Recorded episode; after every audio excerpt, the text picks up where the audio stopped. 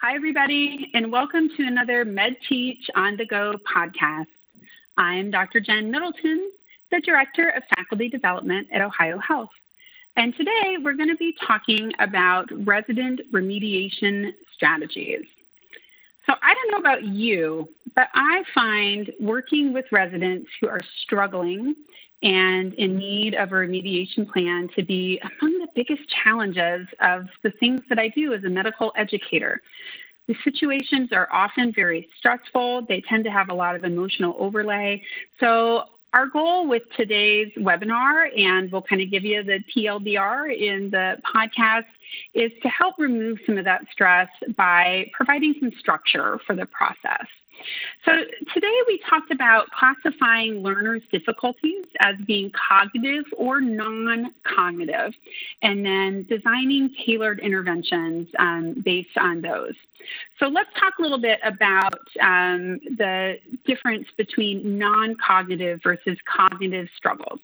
And if you have a resident who has come to mind, maybe a resident that is what brought you to this podcast today in the first place, feel free to use that concrete example um, as we talk through these. So, non cognitive issues are those quote unquote personality affect issues. It is those residents whose interpersonal skills are kind of low. They have low emotional intelligence or EQ. They're the residents who are struggling with professionalism issues, who are burned out or have a mood disorder or an addiction or a personality disorder. And those are the primary issues behind their, their struggle. Yes, they may have some cognitive knowledge issues as a result of not being able to work effectively, but the underlying issue is the non cognitive issue. As opposed to residents whose primary struggle is purely cognitive, meaning thinking. So their knowledge is just not where it should be. Maybe their medical school didn't do the best job preparing them, or they didn't take full example, advantage of opportunities that they had before coming into residency to really build their knowledge base. Maybe the effort that they're putting forth is just not as much as it needs to be. Maybe the expectations were different on their last rotation than the rotation that they're on now. And last but not least, and really important to keep in mind, is you may have a resident with an undiagnosed learning disability, or the newer term is a neurocognitive atypia. Um, residents tend to be pretty bright and they often can compensate unknowingly for some of these um, atypias all the way through their educational career and then finally hit that proverbial wall in residency when things start to get really tough and the information overload just becomes crushing. And we'll talk about um, tips to help identify those residents who are struggling um, with a neurocognitive atypia. But the first step in figuring out what's going on with your resident um, is to think within this framework. And I encourage you to use the SOAP model for resident remediation.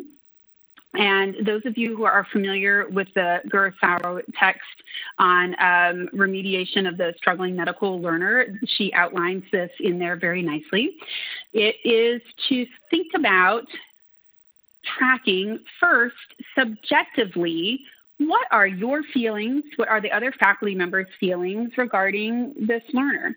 And you might think, ah, what do feelings matter? We just need to get into the facts the feelings do matter because as experienced medical educators, the fact that you are all uncomfortable or frustrated or disappointed in your learner is a really important clue to whatever is going on underneath that.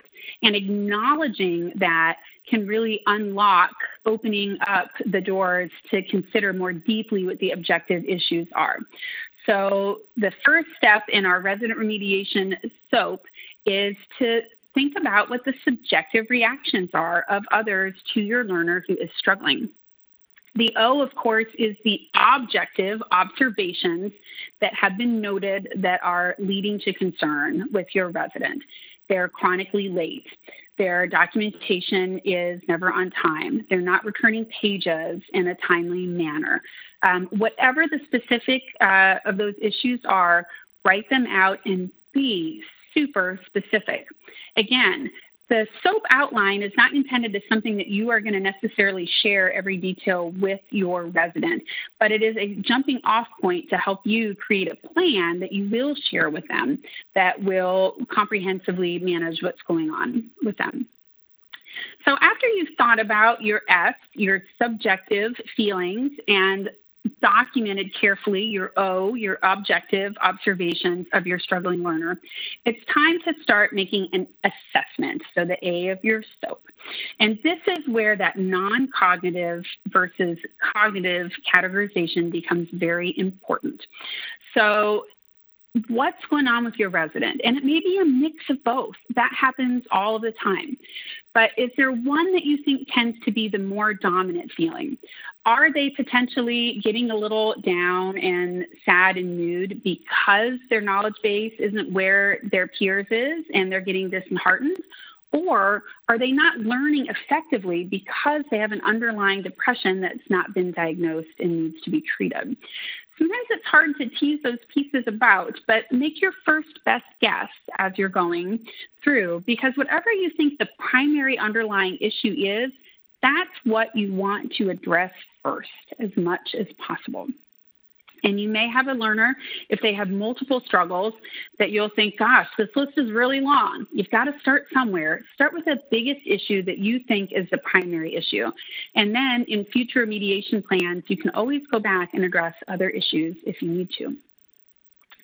So divide things into whether you think it's a non cognitive versus a cognitive issue. And then you can complete your um, assessment by thinking about strategies. And now we're kind of moving into that plan. So in my brain, assessment and plan always kind of smush together when I'm taking care of patients. And it works that way for remediation too. So for non-cognitive issues, what sort of strategies might you try? I strongly recommend having your learner's learning style identified. Um, if it's not been previously done so formally, those instruments are available in many places online, and or your health system or university may have a learning department that can assist with that. So I'm talking about the Honey Mumford, or sometimes known as the Kolb learning styles. Are they a doer? Are they a reflector? Are they a theorist? Or are they a pragmatist or practical applicator? And that can be super helpful in terms of putting together what their plan is going to be because you want to use strategies um, that build on their strengths. It may be helpful for non cognitive issues to have them evaluated by a professional. At Ohio Health, we have practitioner health and wellness that is available to assist us with those evaluations for our residents.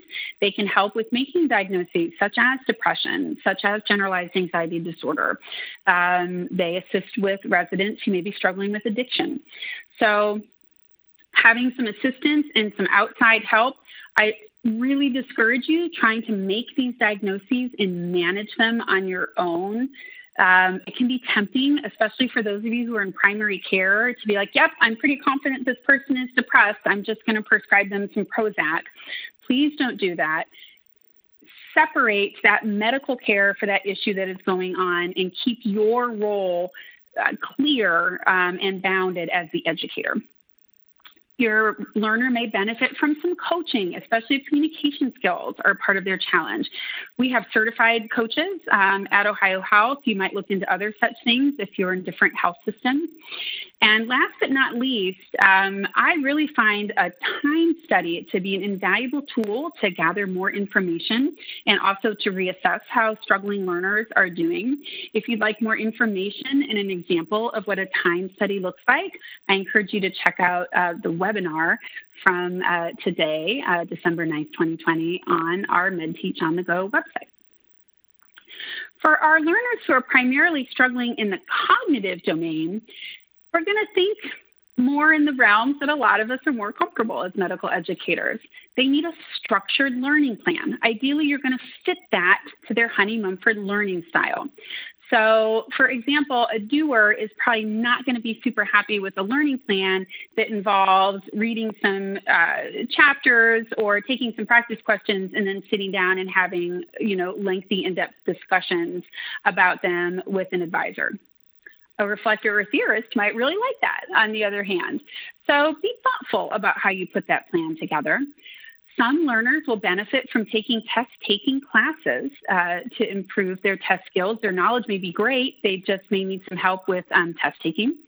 And last but not least, don't neglect the possibility of a neuropsychiatric assessment. Here at Ohio Health, our practitioner health and wellness um, team can assist with those referrals if you're concerned about a neurocognitive atypia and or if you're having difficulty disentangling which is the bigger issue an underlying mood issue or a knowledge issue that can be very helpful to do so if you'd like more um, details and some examples of some interesting neuropsychiatric assessments I've um, seen in my career, those are available on the webinar as well. But the bottom line is, as you're putting together your plan, make sure that you include regular follow up, that you are directly observing your learner to ensure that they are improving and that you're reassessing them and um, you know making changes and tweaks sooner rather than later to help keep them on the road to success. I strongly encourage the use of the SMART goal system when you're writing the goals in a remediation plan, meaning that they are specific, measurable, attainable, realistic, and timely. And there are more examples of that and more details about that in today's webinar if you are interested. So that's our MedTeach on the Go podcast for today. When you have learners who are struggling, try to categorize their difficulties as non cognitive or cognitive. For non cognitive difficulties, think about assessing their learning style, having them evaluated for underlying mood disorders, referring them for coaching, and undertaking time studies to get more information. For your learners who are struggling with more cognitive issues, structured learning plans, test taking classes, and neuropsychiatric assessment can be very helpful. Thanks very much for hanging out with us today. I'm Dr. Jen Middleton, and this has been MedTeach on the Go for December 9th, 2020.